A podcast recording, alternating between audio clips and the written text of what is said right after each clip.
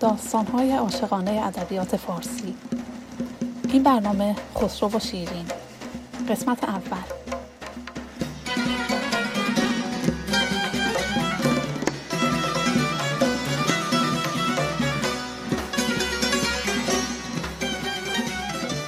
دوستان سلام. من محشید هستم و در این برنامه خلاصه ای از داستان عاشقانه خسرو و شیرین رو براتون تعریف می‌کنم. این برنامه از مجموعه برنامه های داستان های عاشقانه ادبیات فارسیه که در هر قسمت به یک داستان می‌پردازه. در تهیه این برنامه نازنین و نادر عزیز با خوندن بخشی از شعرها با من همکاری کردند. داستان خسرو شیرین در مجموعه پنج گنج اومده و در حدود 870 سال پیش به مدت 16 سال در 6150 بیت سروده شده. منابع من برای تهیه این برنامه عبارتند از منظومه خسرو شیرین نظامی گنجهی کتاب داستانهای دلانگیز ادبیات فارسی نوشته زهرا خانلری کانال کتاب گویا در یوتیوب. شاهزاده خسرو پرویز پسر هرمز چهارم و نوه انوشیروان ساسانی بود. خسرو پرویز ندیمی داشت شاپور نام. قلمزن چابکی صورتگری چوست که بیکلک از خیالش نقش میرست. روزی شاپور به دنبال وصف شکوه و جمال مهین بانو ملکه که بر سرزمین ارمن حکومت می کرد سخن را به برادرزاده او شیرین کشاند. شب افروزی چو محتاب جوانی سیه چشمی چو آب زندگانی. رخش نسرین و بویش نیز نسرین لبش شیرین و نامش نیز شیرین. سخنان شاپور جوهر عشق را در رگ و جان خسرو به جوش انداخت. خسرو از شاپور خواست تا در طلب شیرین به ارمن راهی شود. شاپور چنین پاسخ داد. نخسبم تا نخسبانم سرت را. نیایم تا نیارم دلبرت را.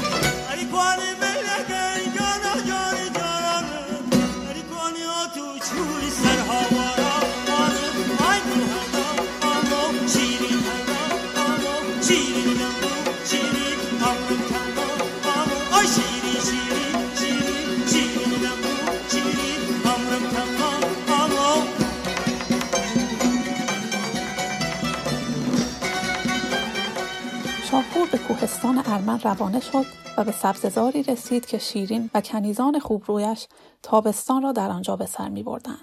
شاپور تصویری از خسرو کشید و آن را بر درختی در آن حوالی زد. شیرین نقش صورت خسرو را در حین گردش دید و آنچنان مجذوب شد که دستور داد تا آن را برایش بیاورند. بیاوردند صورت پیش دلبند. بر آن صورت فرو شد ساعتی چند. به هر دیداری از وی مست می‌شد. به هر جامی که خورد از دست می‌شد. بسی پرسیده شد پنهان و پیدا. نمی‌شد سر آن صورت هویدا. سرانجام شاپور پرده از این راز برگشود و نام و نشان خسرو و داستان دلدادگی او به شیرین را بیان کرد. حکایت های این صورت دراز است و از این صورت مرا در پرده راز است. که هست این صورت پاکیز پیکر نشان آفتاب هفت کشور. شهنشه خسرو پرویز که امروز شهنشاهی به دو گشته است پیروز. شاپور انگشتری از پرویز را به شیرین سپرد و به او گفت که به مدائن برود و به قصر شاهنشاه فرود آید و نگین را به کنیزان بنماید تا جمال شاه را ببیند. دل می رود صاحب دلان خدا دردا که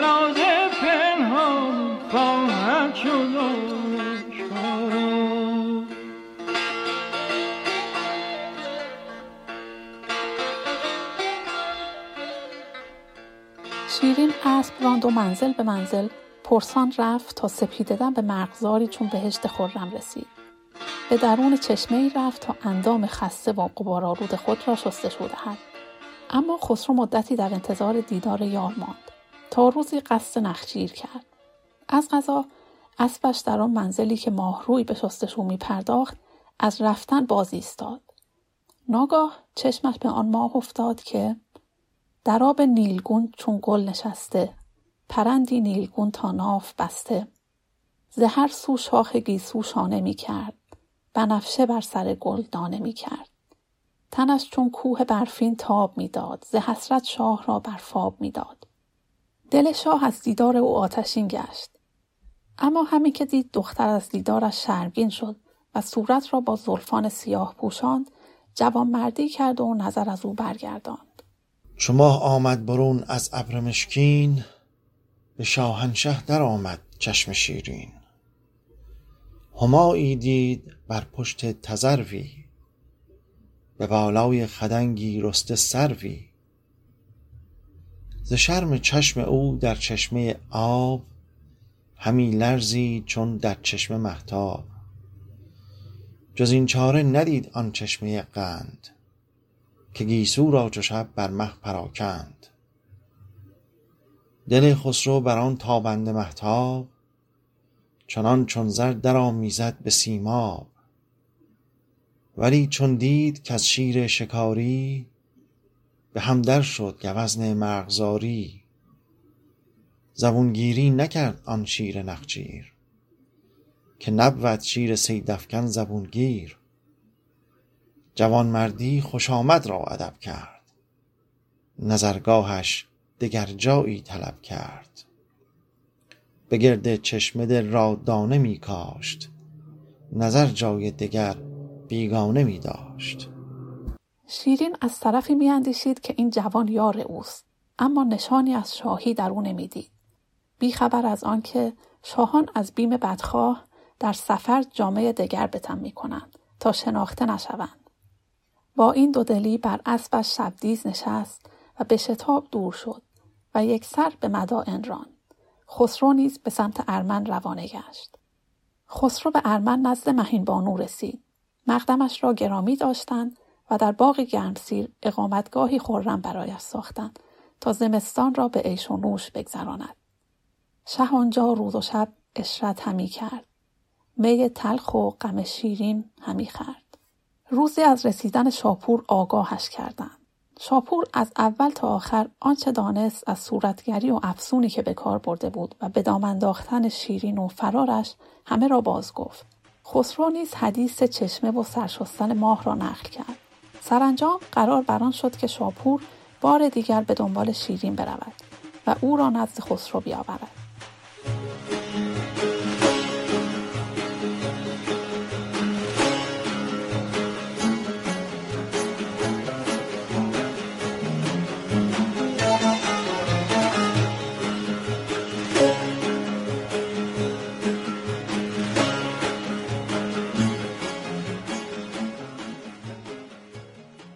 خسرو روز و شب در انتظار شیرین بود تا روزی که قاصدی او را از مرگ پدرش آگاه کرد. خسرو ناگزیر شد به پایتخت برگردد و به کار شاهی بپردازد. اما چون بر تخت شاهنشاهی نشست با دشمنی چون بهرام چوبین روبرو گشت که به حیله و تزویر رعیت را از او برگردانده بود. خسرو خود را بی پشت و پناه دید و تخت شاهی را رها کرد و به آذربایجان گریخت. خسرو در نخجیرگاه به شیرین برخورد و چون دو دلداده یکدیگر را شناختند به خاک افتادند و از شوق اشکها ریختند.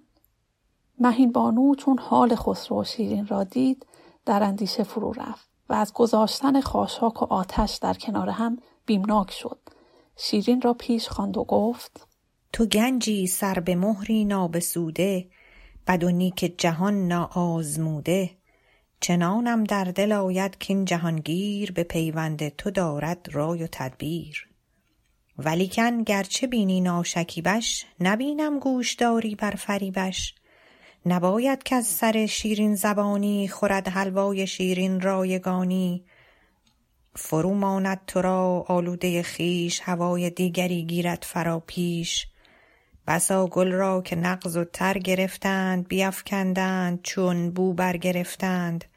تو خود دانی که وقت سرفرازی زناشویی به است از عشقبازی چون شیرین پند مهین بانو را گوش کرد سوگند یاد کرد که در برابر خسرو سستی نکند. چو شیرین گوش کرد آن پند چون نوش نهاد آن پند را چون حلقه در گوش. دلش با آن سخن همداستان بود که او را نیز در خاطر همان بود. به هفت و رنگ روشن خورد سوگند به نامه گیتی خداوند که گر خون گریم از عشق جمالش نخواهم شد مگر جفت حلالش. از آن پس خسرو و شیرین بارها در بزم و شکار در کنار هم بودند اما خسرو هیچگاه نتوانست به کام خود برسد. سرانجام پس از اظهار نیازهای بسیار از سوی خسرو و ناز از سوی شیرین خسرو دل از معشوقه خود برداشت و عزم روم کرد. قیصر مقدمش را گرامی داشت و دختر خود مریم را به او داد و سپاهی از این به یاریش فرستاد تا بهرام چوبین را شکست داد و بر تخت نشست خسرو با وجود داشتن انواع نعمتها از دوری شیرین در غم و اندوه بود شیرین نیز در فراغ روی معشوق در بیقراری به سر می برد. خسرو که دیگر نمی توانست عشق سرکش خود را مهار کند بار دیگر شاپور را به طلب شیرین فرستاد. اما شیرین با تندی شاپور را از درگاه خود راند و خود در غم فراغ یار در کوهستانی رخت اقامت افکن. شیرین در آن منزل دلگیر بود و جز شیر مادیان نمی نوشید. اما چون در آن وادی جز خرزهره و گیاهان تلخ چیزی نمی رست و شبانان گله ها را دورتر می آوردن شیر دردسری ایجاد کرده بود. شیرین این مشکل را با شاپور در میان نهاد و شاپور چاره کار را به دست مهندسی سپرد به نام فرهاد که از یاران قدیمش بود و در چین نزد یک استاد شاگردی می کردند. پایان قسمت اول